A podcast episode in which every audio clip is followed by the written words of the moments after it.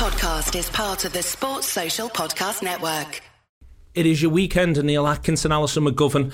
I have got Josh Sexton and I've got Dan Austin in front of me to talk about first and foremost Liverpool nil, Bayern Munich nil, and then to come I've got Rory Smith talking about the non- the notion of Bayern Munich being into climb, what that actually means. John Gibbons went to a Red Neighbours event this morning and spoke to some footballers and other people whilst he was there, and we will be talking about Manchester United versus Liverpool. That is all to come on your weekend of this week. But I'm going to start off. I'm going to go to Dan Austin first and foremost. Liverpool nil, uh, Bayern Munich nil. Um, what did it feel like, and what does it feel like now?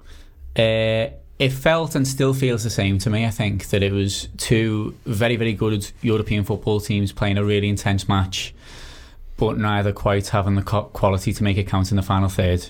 So it's not a European nil-nil in the style of a European nil-nil from 10 years ago. It's not a Rafa Benitez, you get a nil-nil in the first leg and then try and win the second 1-0 sort of a sort of a European game. It was more that we wanted to make the home advantage count. They were quite happy to go away with things level, and although we were ostensibly the better side and that we had a bit more of the football and we had a bit more of it in the final third, neither team, for all of the willing and all of the technical quality that they had on the pitch, was able to put one single move together that was good enough to score a goal. And that can be perfectly fine sometimes. We've, we've sort of forgotten, I think, that matches can end nil nil because we've only had the it's Manchester, allowed, isn't yeah, it, we've only had the Manchester City one this season, um, and even that sort of felt like a strange one in that they were just trying to get away with without a battering like they came and got at Anfield last season um, and they had the penalty just before the end of the game and it very nearly didn't finish nil nil so it felt like two teams that were just good enough to equalise each other to me um, which is obviously a shame because you always want to go with the advantage but I came away very confident that Liverpool will score in the Allianz. I don't think there's I don't think there's any way they stop us in two games consecutively. And if we score there, in all likelihood, that means that we go through. Um, how does it feel now? Yeah, I think on reflection, a little disappointing actually, because I think that we had we had a lot of shots in the first half. I would even say like the first half of the first half, we looked quite convincing. We looked like we were finding chances. At that point in the game, I was thinking we're going to get one of these. Uh, this is going to be all right. And then the second half, I thought was a really, really, really different uh, game. We had kind of a lot of possession, but made a lot more mistakes. And that's why I think we didn't score. And in the end, you know, Dan's right. They were obviously happy to come away with the draw. So it feel it feels kind of like all right, but a bit frustrating. In the sense we we could, I think we could have scored and we didn't score rather than they stopped us scoring. First half 10 shots, second half 5. I mean, these are sometimes that's a bit raw, that sort of data, Josh, to be honest with you, but it does back up part of Alison's point there, really. I think in many ways our best sort of opportunity in terms of cutting through them comes just before the break when the ball bounces a bit the wrong way for Firmino after we've, it's quite a nice almost two moves back to back. Liverpool get in. Did they stop us or I'm quite intrigued. I, I do feel as though you know that they themselves um, they didn't have a gear change in the second half. That's mm. that, that's the odd thing. They did not have a gear change. Yeah, I think I sort of echo the sentiments of both Dan and Ali there it was one of the frustrating things for me was in the second half was that we seemed to sort of revert, revert to that frustrated Liverpool of a few seasons ago, where it's where it's sort of pot crosses as I call them, where you're sort of getting the ball wide and, and hitting it in the hope you're going to get something. But against but you know centre halves like Süle and Hummels, it didn't really seem to come. It was it was uh, Liverpool didn't look like they could cut their opponent apart, but at the same time Bayern Munich looked like they they tightened up significantly second half. In fairness, so but like Dan says, I can't I can't see them playing the same way at the Allianz for one, and I can't see them keeping us out again. Why can't you see them playing the same way the Allianz for one? I'm going to give you the look ahead to me talking to Rory Smith, which is I think it might actually suit them to make it a 20 minute game. Right. Well, I, I, I keep it tight till 60 and go from there. I think they'll have to come out to some extent because I think their, their fans will be expecting a, a fast start okay. from them. I think that's that's sort of in, in these Champions League games, particularly given the sort of tension that's going to be going into that. That's that's just what I'd, I'd expect from a Bayern Munich side that admittedly I've not seen much of over the course of the season.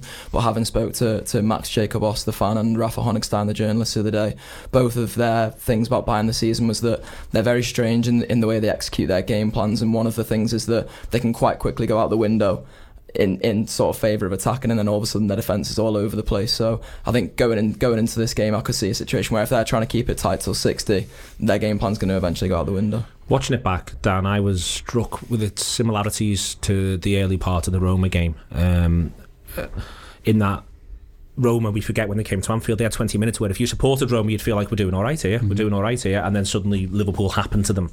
I do wonder whether or not between Manchester City, Roma, and and Paris Saint Germain earlier this season, if we're going to be what uh, the next two years ultimately of maybe Champions League football at Anfield is going to be spent with a lot of sides desperate not to concede the first goal because of what then happens until Liverpool get the seconds. That there's so much proof of that, so much evidence of it. You know, you've got there's a lot. That, I think the Paris Saint Germain one's almost a defining one where Liverpool just penned them in, and I I think the risk reward of Anfield coming to Anfield and trying to make it one 0 is almost out of whack with traditional football now because it does feel as though one can just become two so fast. The risk reward thing is interesting um, in the context of the early part of the match, but also the end of the match. I think because I felt like from sort of 60 minutes onwards that it just wasn't really happening for us. I just mm. didn't feel like we were going to score. Nothing beyond that because we were still making chances. We still had lively players up front, but it just didn't feel like was, it was going to happen. a lot of miss passes and miss hits and a lot mistakes. of the efforts just felt slightly full on, and the ball would roll out. They'd waste a bit of time. We didn't seem in a hurry to get it back. The atmosphere quietened down a little bit. It just felt like there was a bit of an air of resignation about the place. And I was therefore surprised that at no point did they think especially when they bring in players like Ribery on in terms of the caliber of him, but also the style of play, player that he is. At no point did they think, let's just try and get one. Because mm. although nil nil's good, if we went away with a 1 0 win from here with the away goal, we're flying. But what they seemed to, to believe more than anything was that, okay, if we try and get that 1 0, it's more likely that we concede as well. So rather than take that risk, mm-hmm. let's just make sure we get out with what we've got. We've got home advantage in the next one. We're confident we can beat them there. I understand that way of looking at it. I think that I think if that was my team, I'd be a bit disappointed. Like if, if the roles were reversed and the first leg was in the Allianz and Liverpool were playing in the way that Bayern were and everything was the other way around, I would have been disappointed if in that final 10, 15 minutes, if we were bringing on attacking players and they had no attacking output other than holding the ball, basically. Um, the early part of the game, yeah, I understand that more because I was I was thinking in the ground actually if that one where Mane is on the swivel and it sort of rebounds to him and you can forgive him the miss because he's at a bad yeah. angle and he's fallen over but if that just rolls into the corner what happens afterwards because suddenly they've got to get James Rodriguez within 10 yards of Lewandowski and they've got to push Alcantara f- further up to try and get back into the game in some way and maybe it just goes two, maybe it goes three, maybe they get the equaliser uh, uh, in contrast to that. But I think the fact that they sort of got to 60 like that kind of made their minds up for them. And, and Kovac is able to say to them and to justifiably say to them, we stick with this, we take this, this is what we came for, and we can do them at home. I, yeah, and quite justifiably in a way. It's obviously very dissatisfying for fans of either team to think that their the strategy is nil nil because you know that's low risk and there's you know potential for low reward but actually this is only halfway through. But you can see how um, you can see how they were trying to work out how to control Liverpool and at times succeeded and like that that was what they'd really come to do rather than rather than going for that maximalist approach of saying like let's actually try and break out here and get goals because if they had done that that would have that would have given us the opportunity I mean yeah in, no fan is ever going to want to be in that situation where you think, oh, our team are playing for nil nil here. But you can totally understand why they do it. And you can understand from the point of view of Liverpool as well that we're, you know, we've got a lot of games coming up, and you know, you're in these situations. Actually, they're managing risk as well. You know, they're managing the. I think we were unlucky. I think if we'd scored in any of the many chances we'd got in the first half, it would have been a different game. But once it does get to the second half of the second half and it's nil nil, you can totally see why it then becomes right. Now we've really got to minimise these mistakes because we can't let this go here there's, I think there's an enormous amount of fairness in what Alison and Dan have both said there, Josh. But I think there is a flip side where next game Van Dijk's back. Hopefully, Lovren may be back as well. Not that um, I thought Fabinho and Matip were both absolutely fine on the night, but hopefully uh, Lovren's back. And I, that, that's the bit where I am still sort of a little bit surprised. I completely get the rational arguments, and maybe that's the, the decision that Bayern have made is that we're just going to go with pure rationality. But there is there was a thing there where you have got one of the best penalty box strikers in Europe, and you're not using him in the penalty box. Yeah, it's, it's, it's I think it's definitely going to be a sort of interesting dynamic seeing seeing uh, seeing Van Dijk come back in and particularly bringing Fabinho back into midfield as well because I think that was probably one of the things we were missing in this game was just that sort of that bit of impetus to sort of to spring something. It was it was interesting late on from being in the ground where it felt sort of quite typically Champions League first leg was that the mentality of the fans is always that you want your team to throw the kitchen sink at it and, and get away from there with a win, but Liverpool seemed quite happy to sort of almost manage their way towards the end of the game in a way where they were trying to get the goal, but they weren't sort of killing themselves to get it. They weren't they weren't throwing everything at it. And when the board goes up for, for four added minutes, I remember my, my dad sort of turned to me and think, thinking it would be loads more for one because why would you think anything else? But also there wasn't that sort of raw from Anfield like we are going to yeah. get this. It was a bit like Dan said before that it just it, it, felt like maybe we weren't quite going to get it, but that was all right because you know we're, we're all going to be very confident going there to the Allianz with with our improved team. But it'd be interesting to see how they react to that as well. Uh, first half, um, in the first half, Keita's excellent. Liverpool's midfield was a common force in the game. Down after the first 15 minutes or so, I think Keita up until say the hour mark was was was terrific. Uh, then looked tired a little bit. Henderson's whole performance was was was excellent. Yeah, I agree with that. Henderson was the best player on the pitch, I think, and Keita was the one in the first period who was driving us forward. Um, Henderson was doing a lot of the pressing and nicking the ball back. Um, and kind of rallying those around him to push higher up the pitch, I think, because there were there were loads of times where I noticed that Lewandowski was their furthest man forward, and he was only just about inside our half, or sometimes he was in his own half. And I think Henderson did a lot of telling his fullbacks to get forward, and it was understandable that they were worried about Coman and Gnabry and maybe James drifting one side and whatever.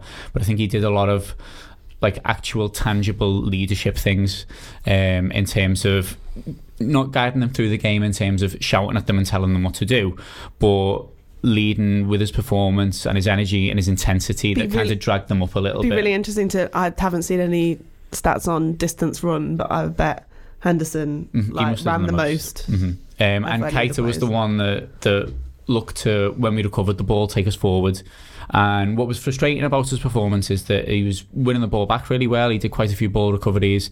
He was driving at them really well, and then his final action wasn't quite there. So whether it was the last turn that he needed to do, he wasn't quite sharp enough, or sometimes he'd overhit or underhit a pass. And I think what was happening with him was that when he was playing on instinct, he was doing the right thing. So when the ball's there to be won, he's winning it. Or when he picks the ball up in a tight space and he's got to wriggle between two men, he was doing it. And then he was looking up. And then he has maybe this one second, two seconds to think. And he'd maybe delay the pass a little bit when it should have been slightly quicker. Sometimes or, overcarries it a bit, doesn't it? It's not yeah. quite Emre Can's chewing it, but, he, but he's, he's, sometimes running with it and gets a bit into like a. It's a, Yeah, um, sometimes you can see that he sees the passes yeah. on, but he just wants to take the one second. the one more touch to, to make sure that yeah. he can can definitely release him. And by that time, Joshua Kimmich has come back and cut the passing lane off or whatever.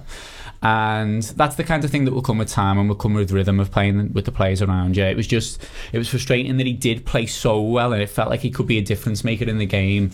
And then it would get to those final parts of his play and it wasn't quite there. Um, it's perfectly understandable as well because you're playing against first of all, a really talented football team that was defending excellently, and secondly, their midfield was so much deeper than ours. So whereas our midfield was front foot, theirs was entirely back foot.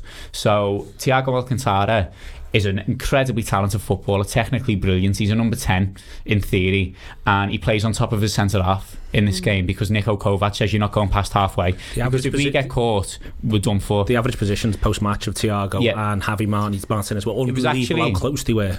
Some people have told me that they played a similar game to the way that Man City came and played against us. I actually think that the way that their centre halves and centre mids played was actually a bit similar of the way that Man United have come and played in Anfield in that they have two centre halves under Mourinho. Yes, exactly, and I'm, I'm not criticising them for that because it worked for them. They got a result. But they came at two centre halves and then two centre mids on top of them. So there's no way through the middle for Liverpool. So that's why when Josh was saying before, Alexander Arnold and Robertson end up just sort of punting balls into the box and hoping for the best because there's simply too many men through the middle. So Keita's getting to that stage and yeah, the balls weren't good enough, the turns weren't good enough by the end, but he's getting blocked off by a load of really, really good footballers as well, whose job was literally to do that. They were so worried about Naby Keita, they were so worried about Henderson and Wijnaldum that they were telling two of their most talented footballers, two of their potential game changers, you stop them. Don't think about anything else. Don't even try and get near James Rodriguez. Let him do his own thing and try and do something magic. You just do this job for me. Um, you looking forward to the second leg? Yeah, yeah. I mean, because there's no, there's no like, uh, have a minimal strategy where you just try and uh, protect from risk in the second leg, right? Everyone's now got to come out and fight for it. So that's exciting. You looking forward to the second leg? Absolutely. I think Ali's right in that Liverpool would almost be better, and there's, there's, there'll be a few of these games coming towards the end of the season. I think where Liverpool will be better, almost operating in, in the eye of a storm in this game, where like like you say before, they sort of get their one goal and they and they just completely sweep Bayern up, and I can see a scenario in which that happens, which excites me. David Alaba and probably Rafinha a right back, and not playing another 90 minutes where they don't go past halfway and Lewandowski's not playing another game where he's the only man within 30 yards of himself. And James isn't going to accept playing a bit of a dog's midfield role on his own, chasing shadows. They're going to have to, by, by their own sort of pride as footballers, play more. They're going to have to attack more. And that leaves more space for Liverpool. That means more opportunity to play on the break. I think playing this tie away from home in the second leg suits us a lot more than having done it the other way around, to be honest. And hopefully we end up with it. We also end up with a more secure, assured defence. Mm-hmm. Not that I mean, I think you're right, Neil. There wasn't there wasn't a huge defensive issue um, uh, the other night, but we end up with a more secure, assured defence, which means that you know the focus is all on up front and yeah, in the knowledge that they they can't play so deep, so that that gives us more space. Okay, it is the weekend uh, coming up very soon. You've got Rory Smith, then you've got John Gibbons at Red Neighbours chatting to footballers. You know he loves it. And we're going to be talking about Manchester United. Uh, don't go anywhere. Joined by Rory Smith to chat about Bayern Munich and the notion of decline in a football team. I Rory read your piece in the New York Times, really good, as people would expect. Um, but it, it, it does make the point that football teams that are in decline are not therefore rubbish. And there was a around the time the draw was made against Bayern Munich, there was this idea that Liverpool were going to stomp all over them. Even in the run up to the game, you know, I, I did a lot of I did, a couple of conversations, and people were almost acting like, yeah, these clowns, and you're thinking to yourself, no, no, no, these these are not clowns. These are footballers who know exactly exactly how to get into the Champions League semi-finals. That's what they do. They're not going to forget that overnight. Uh, you can, it's all right to say you've done. A, you did a bit of media in the build-up to the game, Neil. That's fine. You, you don't have to pretend there were conversations. It's fine. You, you were on telly. You're famous. It's, it's fine. The um, yeah, no. I, what what really struck me, it sounds, sounds like a weird thing, but when when the Bayern team came out and you went down the list, yeah, the lads. You, you you were just struck by oh yeah hang on this is Bayern Munich I, I got this real sense of oh yeah that is a team of obviously Bundesliga champions, but World Cup winners. It's a team of European champions. There's still quite a lot there. Players who've been in all but two of the last ten Champions League fi- semi-finals, which is extraordinary. It's an, it's an insane record, and it, it it just really struck me sitting in the stands at Anfield and, and looking at that team and thinking. Everything I've heard about Bayern Munich this season, everything I think I know about Bayern Munich this season, is that this is a club that's on the turn, where where the, the key players are too old, where there's a lack of kind of direction from the top, where the coach is maybe not not all that, not not at that elite level. That this is this is a, a shadow of, of of what Bayern was even two or three years ago. And then you looked at the team and you thought, oh yeah, they're still really good. And that was what kind of that was the, the ultimately you know, we're all on we're all on deadline and you, you, you make the best of what you've got. And that was the that was the thought that I kind of watched the game through the, the lens that I, I watched it through. And as you saw, kind of like Hummels and Thiago and Javi Martinez just sort of strolling about, looking perfectly comfortable in that environment. Neuer playing those risky passes at the back with that swagger that he does everything, even when he's clearly making the wrong choice. He's still swaggering as he does it. And you just think, well, yeah, this is a team that, as you say, that knows exactly what it's doing. And it just made me think about kind of the the, the reality of, of what a sort of a decline in, in the in the larger sense, in the macro senses, and all of that stuff is true about Bayern. None of it's none of it's wrong. They accept it internally. They're, they're going to take measures to combat it over the summer. They're going to sign sort of four or five much younger players and try to try to build a new squad, and that's exactly what they should do. But in the in the in the immediate term, in in the micro, what you still have is a is an extremely good football team, and I think we lose that when because we think so much about peak and pass, players passing their peak and teams passing their peak, and we think so much about the immediate and the momentary that we lose the fact that you can decline over three, four, five years, and at the end of it, still be pretty good, to be honest. And you, you don't become bad just because you're not what you used to be, especially when you've hit the heights of a team like Bayern. And I think, like you say, that was maybe underplayed when the draw was made. And in the build up to the game, not just in England but in Germany as well. Because a lot of the German papers had it as um, as Liverpool being favourites. A lot of the pundits, the former players, were of the view that Bayern had a real problem, that this Liverpool team were going to sort of surge surge against them, and Bayern would be powerless to resist. And as it turned out, that they're far too good for that it made me think your piece, and then sort of pulling that in around the game. It made me really think, and it's it's it's an odd comparison because this is a game that was a nil nil, and the game I'm about to cite is a five four. But it made me really think of Leeds United four, Liverpool five from 1991, when Liverpool race into a four 0 lead, and then still find themselves because they are vulnerable they find themselves fin- only winning the game 5 4 in the end against a Leeds side that are the following season going to go on and be champions. Um, and it really made me think of the, that we, we've watched, Liverpool supporters have watched a team be in decline. We've watched more than one in the last sort of 20, 30 years. But the, the, the really good example is that Liverpool side that goes from winning the league 87 88 with absolute aplomb, a terrific season 89 90, and then sort of in two, three years going off a cliff. But it was still capable of going to Elland Road and going 4 0 up. And that is, I think, that's the thing that gets forgotten that you you can you can not be as good as you were two years ago and still be able to beat the third, fourth, fifth best side in your league on any given day. Exactly, yeah. Or in Bayern's case, you can be not not quite as good as the team that should probably have got to the Champions League final. I think three years, two, two or three years ago, and and yet still be able to to to basically control the game for large parts against the team that is joint top of the Premier League and you know got to the Champions League final last year. I think yeah, the Liverpool comparison with the late with the late 80s is really good, and obviously there is there is the Hillsborough factor in there, which fundamentally altered the psychology of the club, uh, and the man and, and led to the manager leaving, which led to the the, the, the breakup of that team or the breakup of the of, of that kind of whole whole era really. But yeah, the, the, the, parallel is the same. As I, my memory maybe isn't as sharp as yours, but I would have said that the, the, the 89-90 team that won the title wasn't a patch on the 87-88 team that won the title. Yeah. And and should have done the double. But that's that's the way declines work. They're not linear. It's not that you you you hit the peak and then drop off, which is how we think of it, either either off a cliff or down a, a, a sort of pure gradient. It doesn't work like that. You can you can decline and then come up a bit again. You can you can have a kickback against the decline. You can have what someone more poetic than me would describe as the rage against the dying of the light. And that, that happens a lot. Manchester United did that on more than one occasion because obviously Ferguson had several teams that declined. And they would often come back to maybe not the, the level that they were, but they would suddenly they would stop it and, and fight back against it. And that is particularly true, I think, in knockout competitions where you you rely so much on savviness and knowledge and experience as much as ability. That you mentioned the knockout competition aspect of it there. That was, uh, I think, the thing that was overlooked in general was this is this is a side that's made that basically has, has took up residence in Champions League semi-finals.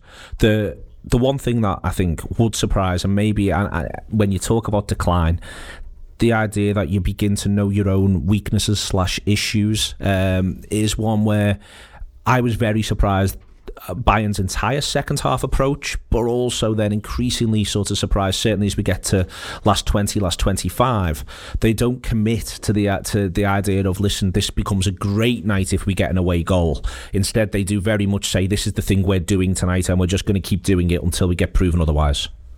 Yeah, and I think speaking to people who kind of know Bayern better than I do, uh, part of that might be to, to do with the, just the limitations within the, the, the the setup that Kovac has, the way he plays, which is with a with two very wide wingers, one quite static centre forward, obviously a very good static centre forward, but nonetheless static, and then three kind of passing midfielders, midfielders left over either directly or indirectly from the kind of Guardiola era Bayern, and it, it doesn't quite match up the way they attack. That's not a team that's particularly built to counter. Gnabry and Coman are very quick, but there's not a vast amount of, pacey support from midfield. Goretzka not being there was important, I think. Um, and Lewandowski's not really a counter-attacking striker; he's a back-to-goal striker, um, and I think that is a that is a problem they struggle to overcome. Um, I think you're right though about an acceptance of limitations. I wonder whether Bayern they look to me like they played with a lot of composure and they weren't fazed by the by the situation, not just the kind of what I described as occasionally overblown sort of myth of Anfield. But the the fact it was the last 16 game, the fact that they weren't necessarily favourites, the fact they've not been in great form, and the fact that defensively they've been quite bad recently, particularly domestically. none of sorry, none of that seemed to bother them particularly. But at the same time, they didn't have that that obvious faith that they could go and win. It seemed to be that there, there was a much more containment. That was their ambition. Was we, we've got to contain Liverpool. Nil nil is fine for us. It there would have been an acceptance for Bayern that nil nil, strictly speaking, is always a better result for the home team than the away team in a first leg because it means that the, the team that then becomes the away team has 90 minutes where everything they do counts double, which is which is, is which is an advantage, albeit one that you have to do away from home. But Bayern seem to accept the, that Liverpool are dangerous to us where we are weak, and therefore it is more important for us not to show our weaknesses than to try to exploit our strengths. And that is probably a, a psychology that only comes into a team like Bayern when they are over that point where they are at their absolute best. There's the next part of this. There's something in in this second leg where I think there's there's a general perception. Well, it's going to have to be different. And the more you think about the psychology around being a declining force, whilst still being really rather good at football, there's I I sort of dispute that logic to be quite honest with you that it may well suit Bayern and certainly suit the the, the press Bayern were getting before it to almost turn it into a toss of a coin. And by that I don't mean well play end to end football. What I mean is you know I, I, I, I think we're all saying and thinking to ourselves Bayern are going to have to come out they're going to have to force the issue. It really wouldn't surprise me if Bayern Munich decide that they'd quite like to decide the game between 70 and 90 uh, when Liverpool go to Munich. Yeah, I don't. I don't buy this idea that it the the, the the second leg falls into Liverpool's lap because Bayern will have to come out and attack, and that will leave space open for, for Liverpool on the counter. And that theoretically, Liverpool are better against teams that pass the ball against them and um, and leave space open. Partly because that is true, but it's not true against teams that are as good at football as Bayern Munich. Because for the pressing and, and counter to work, you need them to make mistakes. And Bayern's players are so good they don't make that many mistakes, and that is where pressing kind of has its flaw but particularly because Bayern don't have to attack. Bayern can say, right, we're not going to let them score. We will stay. We will stay tight. We'll stay solid, and we will see if we can score. And if that goal arrives in the 75th minute, or the 85th minute, or the 95th minute, we don't care. We just need one. I think there is an acceptance among Bayern, and it's a, a great compliment to Liverpool, really, that these two teams are relatively evenly matched. That there's not a big chasm between Bayern Munich and Liverpool that Liverpool can hurt Bayern and Bayern can hurt Liverpool. So they are they are canny, they are experienced, they're quite old, and that brings with it a wisdom, I think, which says we only need to score one goal. You you only need to score one goal. So what we're going to do is we're not going to let you score that goal, and we'll score our goal and we'll win. Indeed, I think I, I, I really am. I'm. It is strange to watch in that you very you very really get to see it in quite this way. I think you know I think that for instance Madrid have been found themselves you know being uh, both dominant whilst not being particularly impressive, and they've made their peace with it. And I sort of think that, that that's what that, that's what Munich have done. Munich have made their peace with who they are now, while simultaneously, as you say, in the back in the background trying to trying to fix it. Well, the, the, the other thing that's really important in the, in the context of the Champions League, less in terms of the Bundesliga from Bayern's point of view, is that if you go back through the last, I would say, seven or eight years, I'm not sure a single team that relies on a system over kind of individual knowledge and class and quality and all that all that stuff has won it. This is a competition that's def- defined now by the teams with the greatest overall level of individual talent and the teams with the greatest overall level of experience of either winning it or winning stuff generally. Because none of the Real the Real teams who've won it for the last five years have been playing kind of a system. There's, there's no system to what Real Madrid do. There's just kind of right. Here's 11 good players. Go and win a football match, and Real accept that. I think even the Barcelona team that won it in 2015 with Messi, Suarez, and Neymar, that was a Luis Enrique Barcelona. It wasn't a, a Guardiola or a Tito Vilanova Barcelona. It was a a much more kind of individualistic. Let's we'll build a platform for the individuals to thrive, but the, the, it wasn't the kind of the pure Guardiola system of 2009 2011. You can make a case for the same thing about Bayern in 2013. Chelsea, obviously, 2012 was a was a was a strange event, but one defined by individual characteristics. Yeah. Which means you've got to go back to Guardiola's last win in, in 2011 as the last t- time a team that was built to be something other than just good at football with some good football players and lots of knowledge. It's the last time a team like that won the Champions League, which says a lot, I think, about what the Champions League has become, because it, it has become such a closed shop that the def- the defining factor now is is how good you are at being in that closed shop, and how much experience you have of that close shot, which is why teams can get to the final. Liverpool last year, Juventus to an extent, Atletico Madrid. But when it gets to the at some point or another, especially at the, the absolute end, what makes a difference is is how well you know that that kind of platform, that stage, and the same. That's why the same teams are there year on year on year on year on year, um, and Bayern have that in abundance and still have that in abundance. So although I think this is not the great Bayern team of three or four or five years ago, it's not a Bayern team that's perfect. It is a Bayern team that needs work. It's very much a Bayern team that knows what it's doing, and that in the Champions League is an incredibly important trait. Thank you very much to Rory. Uh, John was at the Red Neighbours event this morning.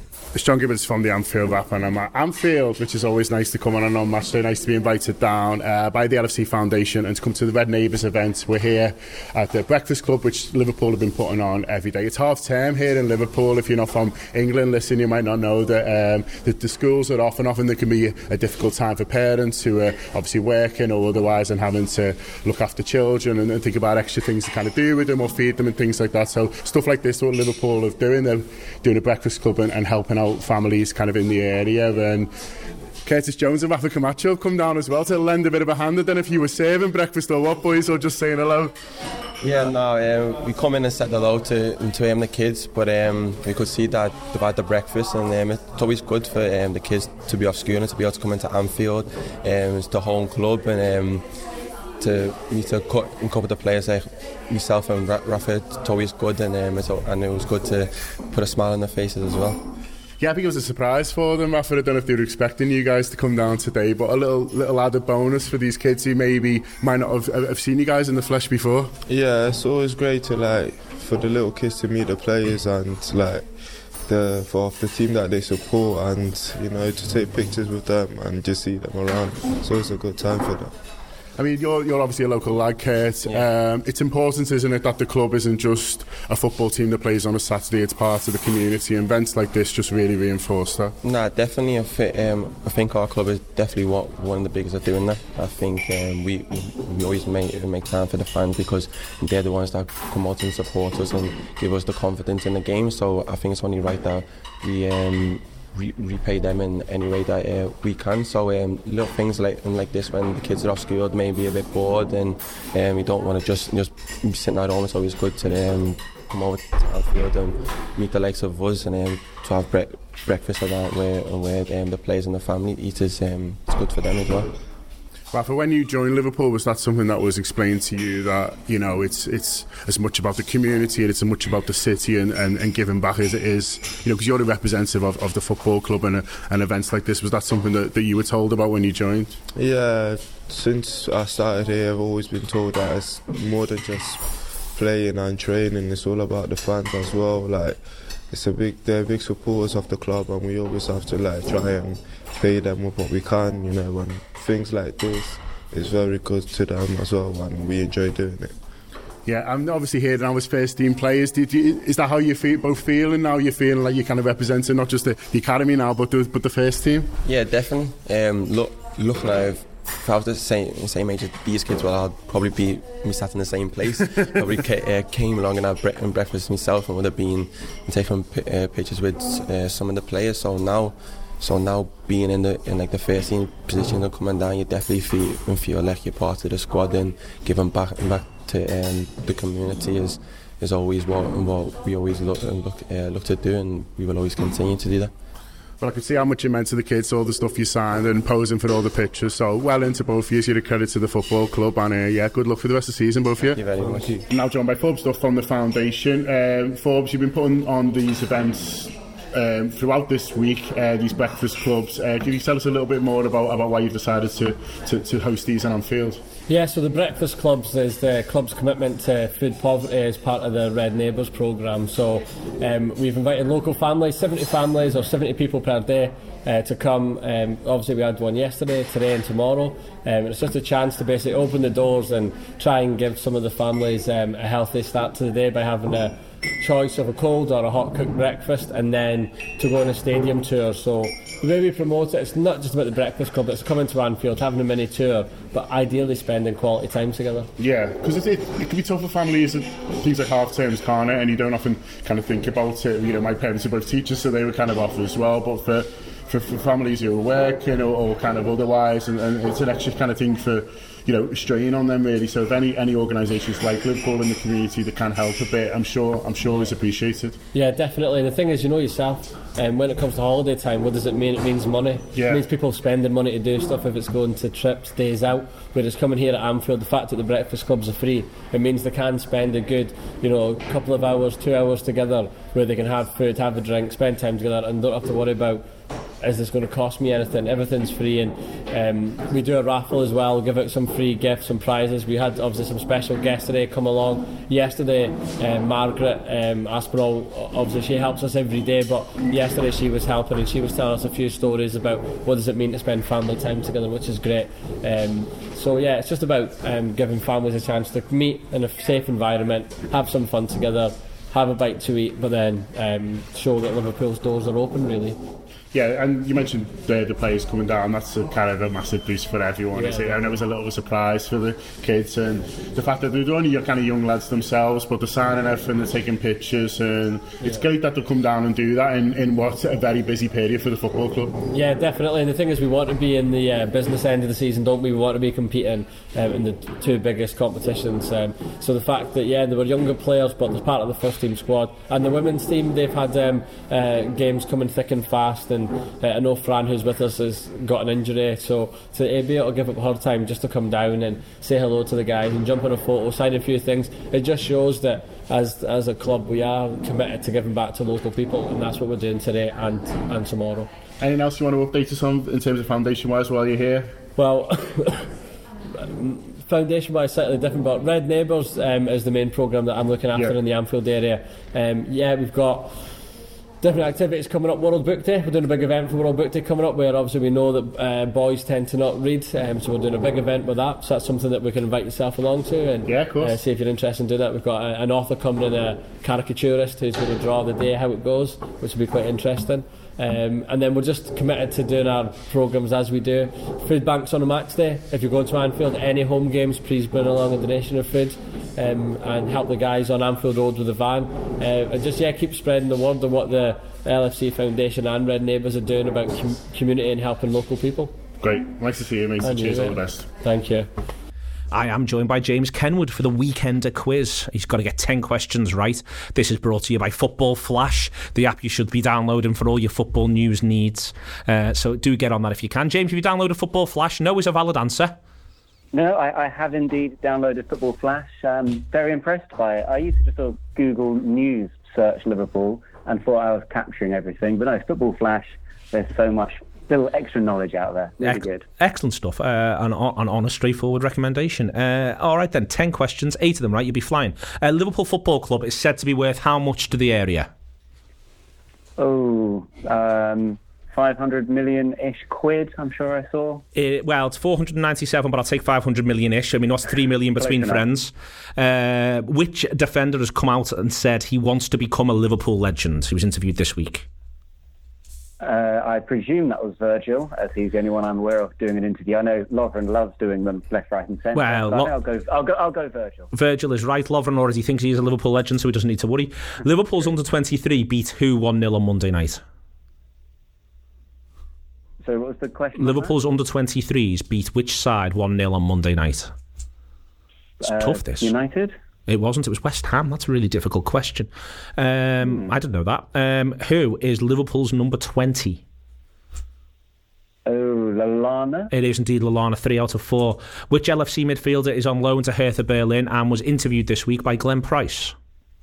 Uh, Marko Grujic. It is indeed Marko Grujic, four out of five. Name one of the two Liverpool players who were at the Brits last night. Oh, uh, I follow Oxlade Chamberlain on Instagram, so I know he was there. Indeed. Um, That's fine. One of the two. The other one was Sturridge. Who, who was Sturridge was there as Sorry, well. Oh, of course. Uh, who is playing this weekend's League Cup final? Um, Chelsea are playing City. Chelsea are indeed playing City. Uh, you are on six from seven. Number eight. Uh, who is top of League Two? Um, Wimbledon. No, I think they're going down. Crawley. I have no idea. Someone. It is Lincoln City. Uh, Lincoln City. You're going to need to get the next. Should have known that one. You should have get. You need to get the next two right. Uh, what was the Schalke Manchester City score on Wednesday night? very sadly, it was 3 2 to City. And to win the piece of merchandise, what is the what is the Watford manager's name? Oh my God! Of all the managers who keep changing, um, massive pressure. Marco Silva. I, I can't believe it. I'm going to have to I don't have a clue what the current is. Javi Garcia sounds familiar. It's Javi Gracia, but I'm going to allow Javi Garcia because we're in a good mood. Uh, we've got a fantastic oh, weekend ahead of us. Javi Gracia is the Watford manager. I got a good clawing at that there. I was really impressed with it, James. We will uh, off air. Uh, we will box off getting a piece of merchandise over to you. Thank you very much to James. Thank you very much to Football Flash. Do download the app if you haven't already. Uh, and we enjoy doing this quiz, frankly. John, you haven't just been up to Anfield for Red Neighbours. You've also been up to Anfield for Levi's. I tell you what, we'll have to get you back and forth. Get your season ticket. I know. I'm uh, I'm, I'm flying on the 27 at the moment. First name terms with the driver. Um, no, yeah, I went up to the to the lighthouse a week or so ago and to see what they're up to there. And what is up to there is Levi's as part of their uh, official partnership with Liverpool Football Club um, are doing a music project and it's really exciting and so I went up to have a little look and, and see what they're doing there and but also to speak to uh, Rodri from Levi's and also uh, Becky Ayres, who a lot of people will have heard before from, from Sound City, and just about the link up and, and what they're doing together and, and this project, which is great about you know teaching young people not just music but also kind of how to how to make the most out of your musical talents. There's been a, it's been a lot of young people from around the region who've been able the, from the city who've been able to apply. Yeah, they they had open applications and chose 15 uh, young people to to take part. Um, but this is just kind of phase one, and what I get into with with, with is that the idea of this studio now stays in in, in Liverpool, and in, and more importantly, if you like in, in Anfield, it stays there, and so these young people are obviously getting the chance to kind of learn from fantastic people like Loyle Carner and and, and, and the guys in, Liverpool who were kind of leading on the project, but also this is there forever now, and as someone who personally is a huge advocate of, of music and, and music being part of the educational system in this country, then and it's, it can only be a good thing. It's John Gibbons here for the Anfield Wrap, and I'm in the Liverpool Lighthouse in Anfield, actually a stone's throw from the ground, uh, just over the road from the Kop at the Liverpool Lighthouse. And we're here to talk about the Levi's Music Project, and the Levi's Music Project is here in Liverpool as part of Levi's partnership with Liverpool Football Club.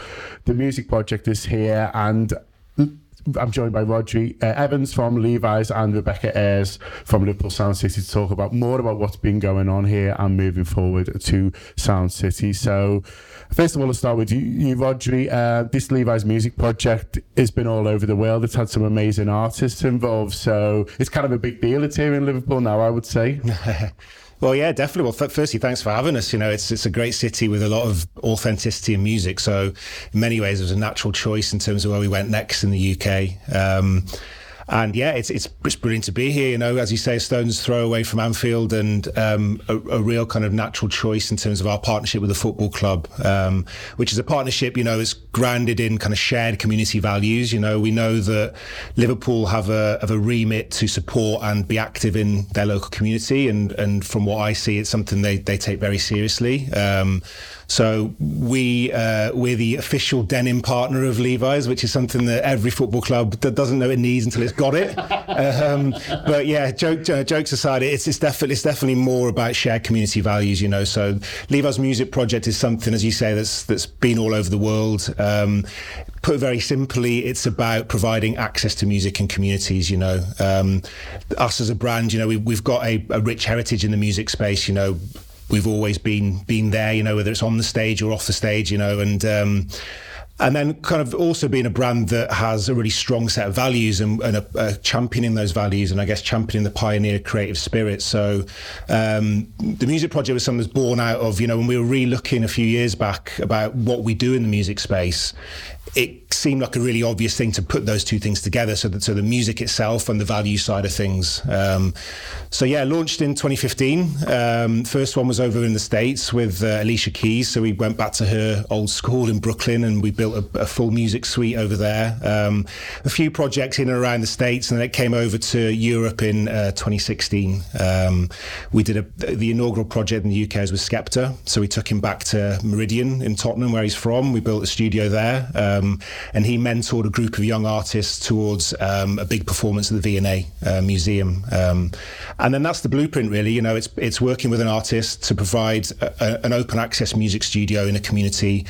It, it, gets launched by one project where the artist will work with a group of young young local artists, and they'll work towards um, a big celebration moment. Um, they've always got uh, some kind of theme that we set them. So as you can, well, you obviously you can't see, but those of you can't see, on on the wall over there, there's a big uh, a big music and unity mural. So that's the kind of theme of this project: is how you know music can bring communities together. I think. Um, and yeah, it's it's it's a it's a it's a really kind of you know going back to what I said, Liverpool is a natural choice. We we've done them in the UK now in um, as I said London, we've done Manchester, um, we've done Birmingham, and then when you look at a, a music powerhouse city, the next obvious choice was was Liverpool. So yeah. I'm here in Liverpool. Uh, Becky, we're obviously delighted to have them. People will know you who've listened before from kind of Sound City, but you're also a champion of Liverpool as a music city, and you're involved now in this this kind of new panel that's been put together to promote Liverpool. The talent here is huge. We know it's huge. We, we kind of see that, but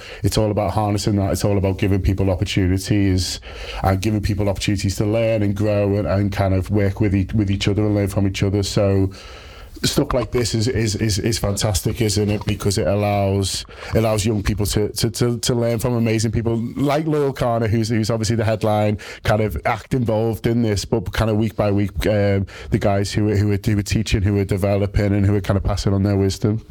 Yeah, it's it's an absolutely fantastic thing for Liverpool and for the city, and I think it's a, such an interesting partnership between Levi's and the um, Liverpool Football Club, but also with the local community. Because one of the things that struck me originally about the Levi's Music Project was how it's it's about creating um, unity through communities and actually having the opportunity for young people to get involved with music, but also um, it's a very long term thing and it's a long term commitment because I actually came to the studio that's in the lighthouse for the first time last night and I met some of the young people and the studio is amazing and that's going to be here now forever yeah. which is a fantastic thing so I think it's just you know it's a really lucky opportunity and I actually was so overwhelmed last night when I met some of the young people because there's a lot of them that have just been making music themselves on their own for a long time and they're starting to develop and they're starting to create their real kind of persona and their character character and identity. And the talent that is in the room is absolutely phenomenal. So we're really excited because the young people are going to be performing at Sound City. Um, Loyle Carner is our headliner as well. And obviously, as their mentor, he's really invested in them. So it's a really brilliant and exciting thing.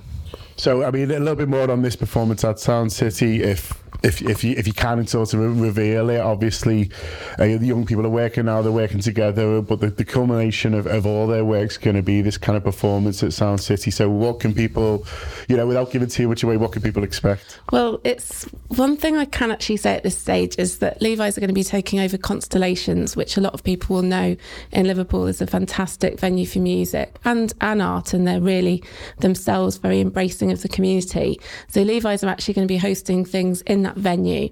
And there's a lot to be revealed that will come up over the coming months. But the young people will be performing um, in constellations, and they'll, and from judging from what they're doing now, I think it's going to be an absolutely spectacular moment. So along with everything else that's going on at Sound City, which already looks incredible. Thank you. um, the Anfield Wrap will be doing something in Constellations as well. We're just kind of work, trying to work out what. But you're trying to, I mean, that weekend, Roger, you're trying to combine sort of the ideas of, of football and music coming together and just being the idea of those two things being some of the many things of what makes a community kind of so special. Yeah, I, th- I think, you know, it's, football's in a really interesting place at the moment where, you know, it's, it's becoming a real cultural passion point and you can bring music and you can bring art and you can bring football together. There's lots of people doing great things in that space. And that's kind of what we want that weekend to be. You know, we've got the end of this project. We, are going to have a lot of stuff that's a bit more football focused there. We're going to have um, obviously performances. There's there's also the learning aspect to what the music project is about, but also what Sound City is about as well. So, in terms of what people can come down and expect is you know to to, to learn, to see live masterclasses, to see obviously music performances, a little bit of football and a little bit of culture thrown in there as well. So, um, it's yeah, it's, I'm really looking forward to it. It's is this is this the kind of thing favourite thing you do? When, when you tell people like in the pub you wait for Levi's, they must think you, you kind of flogging jeans. But but these these projects, are, you know, they must be so much fun and really rewarding as well because you get to see the kind of young people coming here and maybe a, a kind of a little bit shy at first, and, yeah. then come out kind of artists. Really. Oh, well, first, firstly, yeah, you know, I think. Um, you know, you go to work every day, and you know th- these are the types of projects that really kind of get the passion going because it, it's it's more than a pair of jeans and more than clothes, isn't it? It's about you know being able to be, um, I guess, the ambassador of the brand values of Levi's and actually do things that you know we're doing all over the world in lots of different areas. So things like sustainability and things like uh, pride and the pride movement. Music is another way in which we're trying to, I guess, just leave you know without sounding too corny, leave the world in a bit bit of a better place than than we found it. You know. Um, and then in terms of what you see from the young people, it's this project is more than just music. You know, they are musicians. They're good at music. You know, as, as Becky said, you know, there's the, the talent that comes into the studio is is fantastic, and for all of our studios around Europe is, is amazing. But what we what we see is a lot of the young people come out of it, and they've they've grown as people as well. You know, some of them come in, they're not so confident, as you say. They they come out, they've got a new group of best friends for life. You know, they've gone through this project together. Obviously, all the content and the filming we do and the storytelling kind of gives them a platform, and and yeah, they they, they really come out a change change group of people, and and the project's as I said more about um, it's more than about just performance. You know, they learn.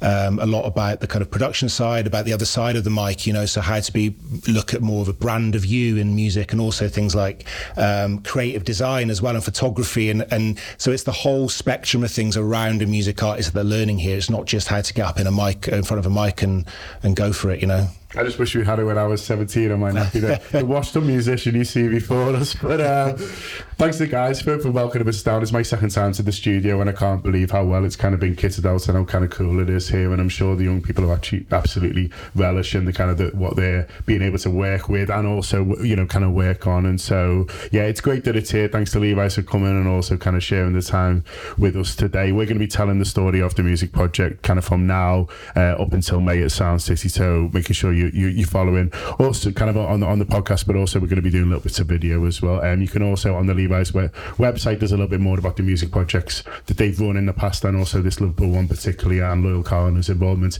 If you are interested in that, I'm sure you can find it. And, and also buy tickets for Sound City, obviously, because it's going to be an amazing weekend, not just because of the stuff that Levi's are doing, but everything else as well. So, yeah, thanks to Roger and Becky for joining us. And that's been John Gibbons for the Anfield. Reds Bet partners of the Anfield Wrap. Uh, I had a chat to Steve Armstrong for the Reds Bet podcast. We might be, people might think it's worth listening to, John. When's it out? Uh, I, th- I, presume it's today. They haven't, had, that, but I've been, you know. So it's, this is completely separate to Reds Bet, by the way. Do gamble with them. Um, do you know, like people think, including sort of close family at times, like think you live on your phone. Yeah. Because sometimes you do. Yeah, yeah. But like there's days like th- my Thursdays, you know how many shows there is and inserts yeah, and stuff yeah. to sort out. So I've got literally like I've got no idea what's happening in the world, and I've got no. so this could be out now. They but and they might have added me in. Yeah. So it could be out now, is what I'm saying. But I've just got no. I've got no wider context whatsoever. Yeah. No, I know what you mean. I get the same, and I think I'm just basically on my phone when I shouldn't be. Yeah. I think that's the problem. Like dinner. Yeah, no, I think that, that yeah, no, definitely. I all catch up on some reading. Yeah, bed's going mad. Yeah, I, not, not unreasonably. I, I, could certainly pick my moments better uh, in that regard. But genuinely, so sometimes, some, some people will say, "I tell you what, have you seen the news with X?" And it'll be like yeah. six hours ago, and I'll be like, "I've got no idea." To yeah, be honest with you, I know. Um, I've, you know, I'm completely behind. So anyway, this, yeah, we had a chat about um, about the Liverpool Manchester rivalry and the wider bits and pieces, and them being like Millwall and us being a bit needy and uh, all that sort of stuff. I really enjoyed it. Yeah, no, I'll I'll look out for it. I, I look forward to it. Steve's good, kind of good value, isn't he? He's good on the the rivalry, um, and he's good on the sort of differences and, and similarities between the kind of two groups, really. And I think there is stuff that we are kind of similar at, and there's stuff that we're that we're sort of you know yeah. very different, and the city's yeah, they're more like to vote than possibly. I mean, the cities, are, the cities, are, the cities are so close. You know, there's going to be sort of some similarities there, but it's but it's an interesting rivalry in that that there isn't actually that many years where both teams have been really good. Yeah, that was that was something that came through with Joel that there really isn't that many. Like he literally can almost just do charts, and yeah. it's it's mad how much the graph deviates. Yeah, it sh- shouldn't deviate as much as it does. No, no, and especially like in the last ten years, it's like it's it's it's you know basically they're just just sort of complete opposites. Um, you know, both had sort of good periods in the last ten years, just just really kind of coincided. And so, and then before that, there's there's obviously the the Ferguson dominance, which which kind of comes on the back of ours. So. Yeah, uh, looking forward to Sunday. Uh, I think the teams are, are, obviously a bit closer than, than the kind of usual, if you, if you, if you like, in, in, in that regard, from what I just said. So, looking forward to it. Looking forward to, in a way, to seeing seeing what they do. I'll be I'll be interested to see kind of how they how they approach it. But I think uh, I think Liverpool will be good on Sunday. Um, in that vein, Mo Salah, Sadio Mane, Roberto Firmino, all to score, nineteen to one. I don't think we'll be that lucky. I don't think. I mean, we might get three, but um, but the idea of them spreading it out like that, I think often in a big game as well, it's like it's it's it's one. It's like a star performance from one of your forwards as well, if that sort of makes sense. It does and indeed. I, and I don't think it's necessarily. I don't think you necessarily pick who it is, and I think sometimes it's it's not even kind of you know how well they've played. It's just where the space has come, where where Liverpool have looked to target, uh, where Manchester United maybe have been a bit shaky, and, and where you found joy, you just sort of keep doing it, don't you? And that happened last season, you know, on you know, on the other regard, kind of Rashford gets two, doesn't he? Because he's finding joy in that channel, and I think, yeah, I, I would. If you said to me now we'll get three, I'd think, oh yeah, I can see how that happens, but I'd fancy it was two for someone. Um, in that vein, uh, Mo Salah to score and Liverpool to win 2 0, 2 1, or 3 1 is 7 to 1. Yeah, that's not bad, is it? 7 to 1's not bad there at all. I think.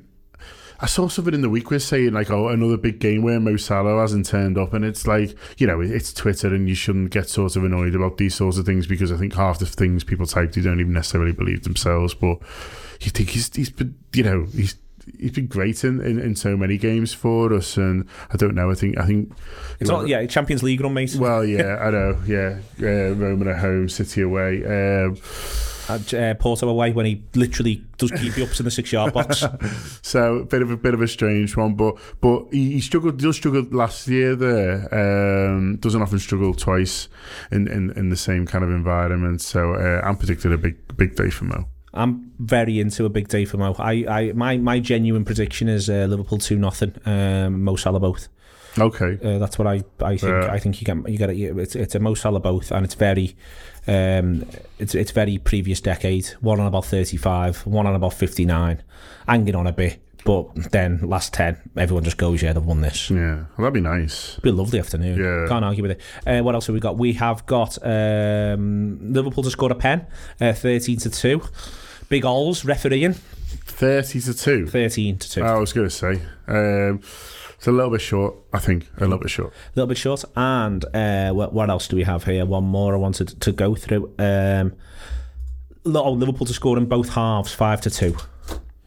Well, you've just you just painted that picture for me, and it beautifully, was, and it was, it was, it was pretty. Sistine Chapel. Uh, I was going to become a constable uh, as more of an English thing, but um, yeah, I, five to two is not bad. Uh, I think I think me Mo Salah seven to one's me, me better the week. Um, oh, that, that, uh, there is an Aldo offer here, which is oh, well, do, shame. do mine then. Uh, so the the John Gibbons better the week is Mo, is Mo Salah to score and Liverpool to win 2 0, 2 1, or 3 1 against Manchester United. Reds Bet are our partners. Uh, do check them out if you are interested in gambling. And If you're not, that's absolutely fine. Not everything is for everybody, but whatever you're doing, be responsible in your actions. Get back on with the weekender. It is the Anfield is the weekender back in the room. Neil Atkinson, I've got Ali McGovern, I've got Dan Austin and Josh Sexton. Manchester United versus Liverpool. Dan Austin, I love this game. I love when it's fallen. The reason why is this Manchester United versus Liverpool is meant to be a fixture that gets you emotional. I am not emotional about beating Manchester United. I am emotional about winning this league title. Yeah, it's it's so much bigger. Forget these losers. It's so much bigger than what it is as a standard football match. So like we all went last season, and obviously you want to win the game. It's one of Liverpool's biggest games of the season, and you're in there and they're singing whatever they're singing, you're singing whatever you're singing, and there's that innate sense of rivalry, rivalry no matter where Liverpool are on the table, no matter where they are on the table. But to be able to go there and almost no matter what the result as well, be able to lord it a bit. So, for example, we went there last season and we lost, and then we get locked in afterwards, and they're all walking out around you and they're giving it the big one because they've won. And everyone's just singing LA, LA, LA because we know we're doing bits in Europe and they're not anywhere. And we're on the up and they're on the downward curve. And to go into it with that psychology around it is a huge positive, and it means that you you just look forward to it so much. As I say, like you look forward to that game no matter what, um, especially if you're fortunate enough to go. But the fact that it means so much to us at this point, and in logical terms, so little to them really, because I think between now and the end of the season, the other two competitions that are in are probably more of a priority for, for various different reasons. In It- the you know, uh, can they actually win? Can they win anything? but I mean, well, they've still got the FA Cup. In theory, they're still in the Champions League, and you know, if they get an early goal there, something could maybe happen. And I'm sure if Solskjaer either wants that job or just wants to have had something to show for it by the end, he'd rather win a trophy than finish slightly higher in the league or something.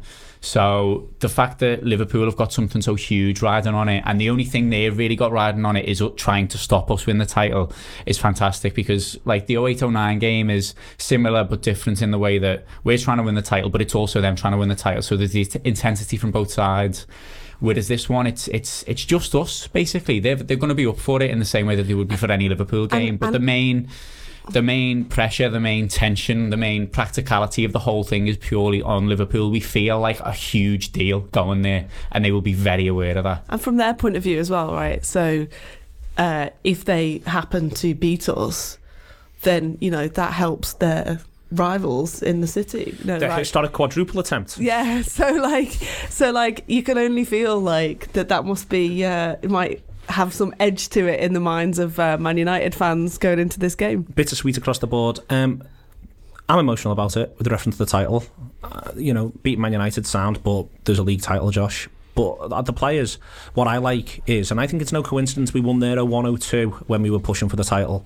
We won there 0809 when we were pushing for the title. We won there 13 14 when we were pushing for the title. For me, I think taking the Old Trafford and the, the need to beat Manchester United out of it actually helps. Those footballers, Liverpool's players, they've got a job to do. It's three points. Three points is everything. Absolutely. I was speaking to Dan Morgan earlier today, and, and we were sort of talking about how, and he's going to write his, his sort of Friday column on this actually, so I'm sort of giving a bit of a spoiler there, but how this is. Or a this is- preview. or a preview, yeah, let's call it that. That's a nicer way of saying it. Um, it's, it's almost the last emotional, mental obstacle for Liverpool to overcome this season because maybe the only thing in terms of cluster games that Liverpool have been lacking this season is that away record against the top six. This will be Liverpool's last chance to you know take something from a top six rival at their own place. It will be the last game which Liverpool, apart from apart from Everton, obviously in terms of the the emotion which is attached to it, it'll be one of the last emotional games that Liverpool play this season in terms of it's not purely just a job to go out there and win there's sort of more attached to it. For me, I, I, have to, I have to sort of disagree with you, given my roots and my, my friendship groups I attach myself to. This is this is one of my biggest games of the season. Oh, under, under, under Has- normal has and be, circumstances, yeah. but the, the the three points is all that matters. The three points is all that matters, but but I'd, I'd, I'd quite like there to be that I I quite like there to be that emotion attached to it as well. Because as much as I'm in the business of winning titles, I also want to feel like I'm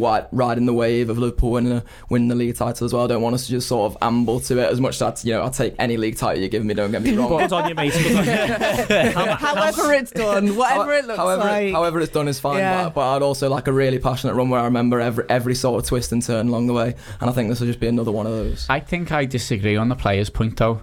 I think I think a big part of them going there. I don't think they're saying this is just another three points in a title challenge and we just need to get this result. I think I think they're into the emotion of it. I think they're into the story. I think that's what Jurgen Klopp sells them in a way.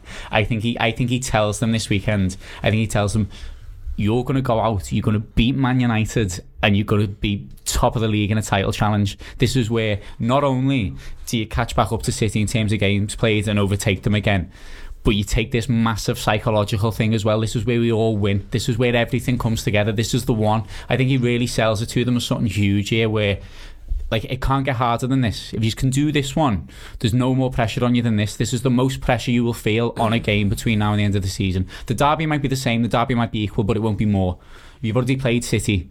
You've got Chelsea and Tottenham to come at home, but they're at home. Everyone's on your side. This is the most intense you're going to feel it for 90 minutes between now and the end of the season. Revel in it. This is where you make yourselves heroes. This is where they're all going to be there in that away end for up to an hour after full time, yeah, and you get you get to go and dance in front of them. I think that's absolutely what he does. If it was me, that's what I'd play on, and and I think the squad of players that we've got would love that as well. I think that's the way you speak to them. I think trying to pretend or, or suggest to them that it's of equal importance as the Watford game or it's it's the same as Bournemouth or anything like that. They're too clever. They, they know too much about the club. They believe in the club too much to really believe that. And they're going to be walking into a cauldron. You saw the way United fans were in the Chelsea way and the other night. They're, they're a team now which have completely got their sort of their value of that. They've got their club back by having Solskjaer. Exactly. Yeah. They've, they've got everything everything they loved about Man United is now back, and they've got a manager who also believes in all those things about Man United. And, and for, like Dan says, there, Klopp, Klopp should be telling his players that. I guarantee you that Solskjaer will be telling his players that that it's that it's that it's one of United's sort of remits in the season is to go and beat Liverpool and all the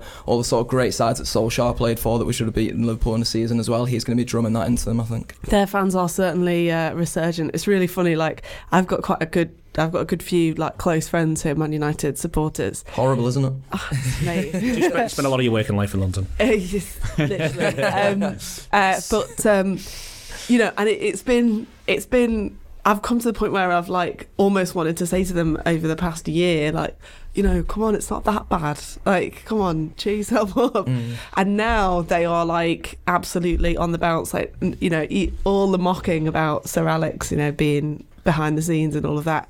They don't. Care. I love They're how just- much. Well, I love how much how much they've got into the idea that Ferguson is pulling the strings. They're They made are up with it. so aren't they? they are so made up with it. So like you try and sort of like take the Mickey a bit, but nothing works. Yeah. You're just like, yeah, it's great, isn't it? We'll find out if that's true or not when we see the fixtures for next season. See if they play West Ham five times in January, uh, as used to happen. Um, Well, I think again, I think that's his team talk.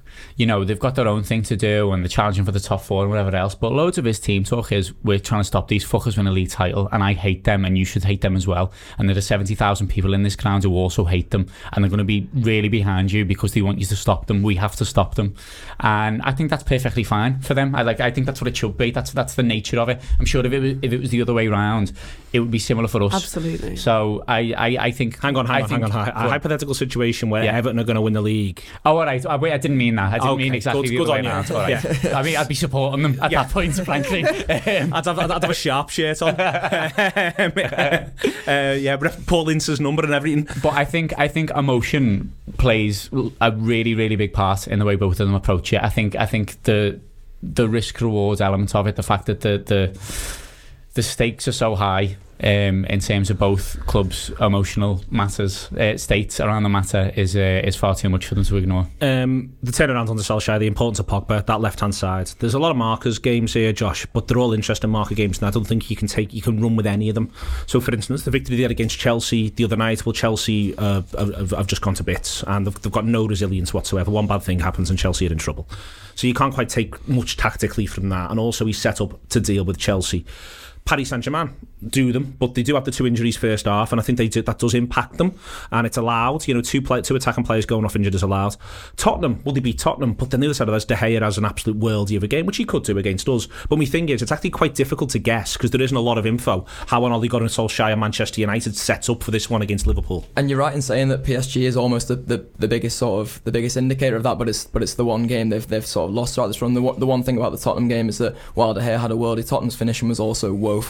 Tot- Tottenham really weren't great in that game, and there's been sort of much made of it of how United clung on, but it was almost the most comfortable you can be while clinging on and having a world class goalkeeper who makes 11 saves or whatever ridiculous amount it ended on. So yeah, they're they're they're still a bit of a strange team. United they still look like they could go to bits of the back if, if you can if you can really get at them. And I suppose that's one of the one of the issues Liverpool's had down the years at, at Old Trafford, particularly since Salah's sort of been here last, last season in both the games against United. I suppose Ashley Young dealt with him really well. It'd be interesting to see the way they set up with that this time because obviously Luke Shaw's been starting for them at left back. So it'd be interesting to see whether they decide to sort of play Young again or, or whether Luke Shaw comes in at left back. As we're having this chat, Alison, the suggestion is that Lingard and Martial will both not be able to start. Um, I think Lingard will be a massive miss for them. Yeah, I think so. Um, he he's been really good. I mean, just coming back to Ashley Young, um, I think he he's he is a, a really good player. Um, I think psychologically he's been quite influential for them as well. So um, I think, well, I think I think I'd be tempted to to go there. Um, but yeah, I I think that Lingard's obviously. I mean, it's funny with with United generally because the quality was always there. It's all. It's clearly all psychological for them, but you can't deny that Lingard's a great player. Does that? Does it give us a particular advantage? I would say possibly not because they've got replacements ready to come in. So I think you know they they are going to be set up to try and contain us, and they have got the skills to do it. But in the end, we've got to shade it they've got the explosiveness. That's the one thing I'd say. But that's why I think i am I'm quite pleased Lingard's not playing. He's been nicking it and back Martial well, as well. And Martial, they've been nicking it back mm. and exploding quite quickly. That's why I am. I am actually. I think Lingard's clever, and I think Martial's very, very quick and can obviously finish. We've seen that in the past. Uh, but they still will have other players who have that sort of that sort of pace and power. Lukaku, even in the last few games, much derided, but coming in from wide areas, has has looked back to is Everton best. I'd argue a slightly different player to the way United were trying to use him we're going to have to put up with, I think, a lot of pressure and maybe a lot of early pressure and a lot of them trying to explode. Yeah, um, I expect them to play quite openly because uh, they're capable of doing the containing thing, but I think it does a lot of damage to him and what he's trying to sell to them to do that. Um, and also, we have to remember he's trying to get the job essentially, and if he contains Liverpool and gets a draw against them, I don't entirely think that helps from a psychological perspective of, of him trying to convince that board. I think he's almost, from his own point of view, better off getting beat 1 0, 2 1 or something, but having had a real go and played quite well and played at attacking football. And this is back to your point of like, actually, league position doesn't really matter in this situation. Because, They've got different things going on than yeah. just literally where do we finish in this league. The, le- the league is not something that, that they're riding on at this point. So I, I think it's more important for them to stylistically maintain something. And that's why I'm really happy that Martial and Lingard are listening because although Lukaku's quick, Sanchez is quick, I think the front three, whatever front three they end up playing at the weekend, loses a bit of the coherence that it's had in since he came in basically Maybe because what he's done too. what he's done is he hasn't picked the biggest names on the team sheet. He hasn't even picked probably who are technically his best footballers although they're all really good. If he's literally picking who are technically the three best footballers that I've got that I can play up front there's an argument that he might go Sanchez Mata and Lukaku in terms of literally who are the best actual footballers. But he's done the exact opposite because the other three stylistically all make sense together. They've all got things in common. They all work well together and not one of them thinks that they're the main man. Not one of them sort of demands everything that goes up front. They've all worked really well with each other. And I think the fact that... And that with will, Pogba. And with Pogba as well. I think it sort of allows Pogba to be the one without him being an attacking player, if that makes sense. But when you suddenly have to have Pogba, Lukaku, and Sanchez all sort of wanting to do similar things, not necessarily in terms of areas of the pitch, but wanting to have the same amount of effect on the game, the same level of influence, be that main fella then it's harder to do. And as much as as much as you know, Lukaku has played well in his last few games and stuff. I still consider him less of a threat than the others over the course of the season, over the course of his past couple of seasons since he's been there. He's done less well than the others. So, although they're going to bring in really. He's, he's, so experienced. I mean, I, t- I take your point, but we're talking. I mean, I think he probably is still what you'd call a world class player.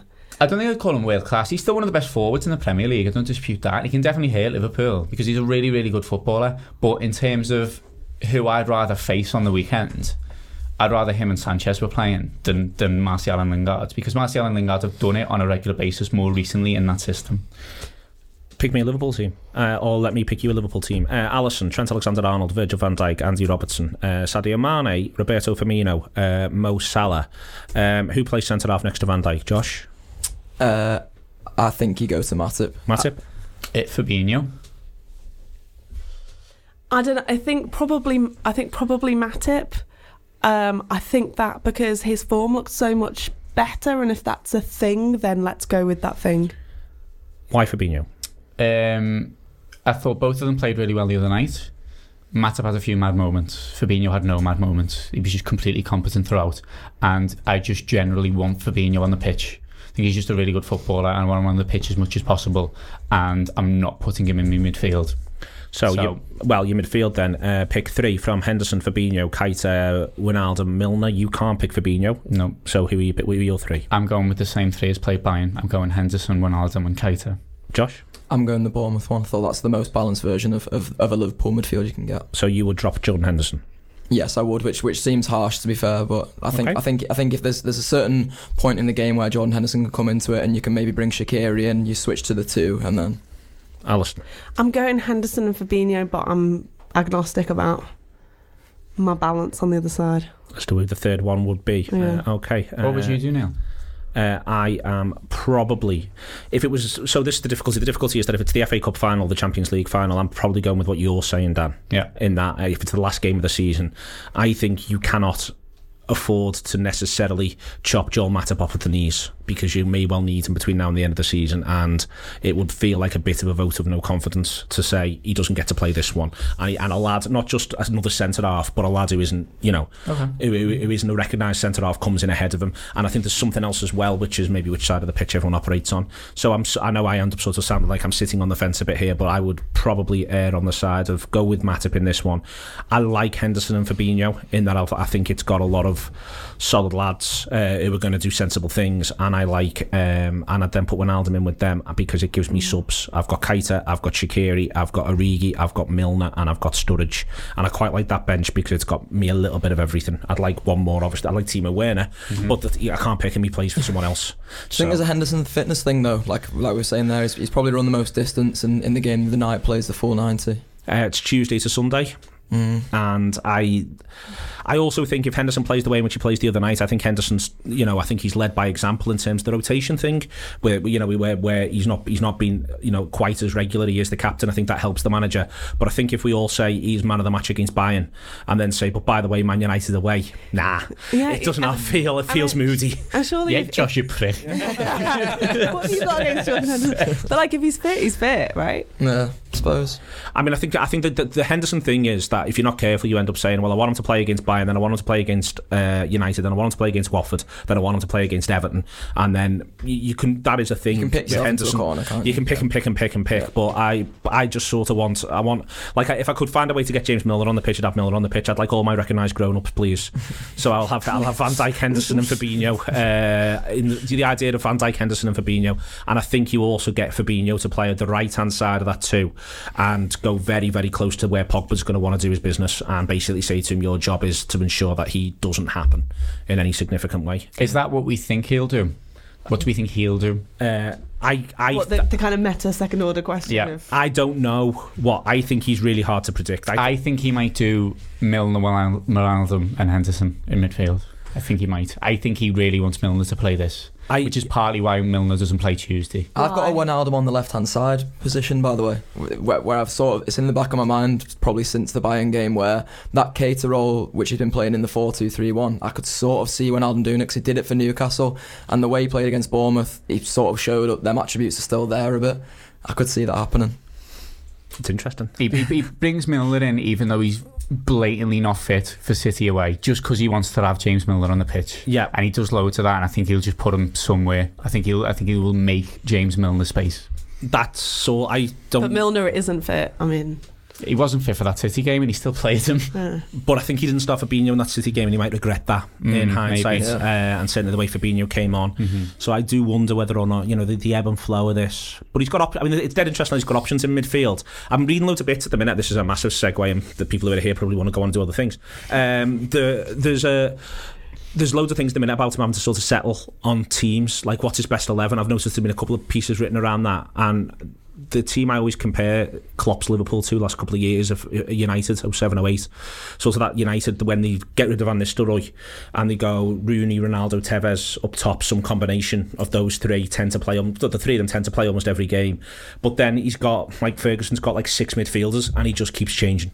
And the only one who gets a decent run's Carrick but the rest of them you know like I think Anderson gets 25 30 Fletcher games. plays a lot. Fletcher Yeah. plays a lot. Giggs plays a lot midfield. Scholes is still there. He does bits in midfield. Park comes in and out of midfield. There's someone else who I can't even think of. And there's these lads and it's just basically he just keeps refreshing them but he keeps the same front three because these three do so much intense running for him mm. and their job is not really to do a lot more than get the football to the really good lads up front and they're going to sort it out. Mm-hmm. And he has a really settled back four a really settled front three and this changes and I just think that's what we're going to see all the way through. So if someone doesn't if Henderson for instance doesn't play well I think that's the and that's what he'll be saying to him is yeah but that doesn't mean you're not going to play the Champions League final if we get there. I think you see with City as well that in in this sort of I don't know if it's this this sort of day and age, but the, the teams that are sort of squabbling over over who's going to win the title now, none of them really have a best eleven. Like you look at City and the, the options they've got in midfield and attack, and, and you're thinking who you're going to start out of De Bruyne and Bernardo Silva and David Silva, but then he keeps dropping one out, and it's so frustrating if you're a fantasy league manager because you're picking one picking one one week and triple captain and putting putting all your eggs in his basket, and then all of a sudden he's not starting. And it could be Sané, Sterling, it could be any of them. So I think the best eleven's a bit of a myth at this stage. uh, prediction Alison uh, two one. Uh, two one to Liverpool. Yeah, I'm going to go three one. Excellent stuff. I love Josh Sexton this afternoon. Uh, we can all get behind that. Anything that gets Liverpool three points, anything that gets us closer to the title, and then we can have a big chat afterwards about how emotional it was. Thanks to everyone. Sports Social Podcast Network.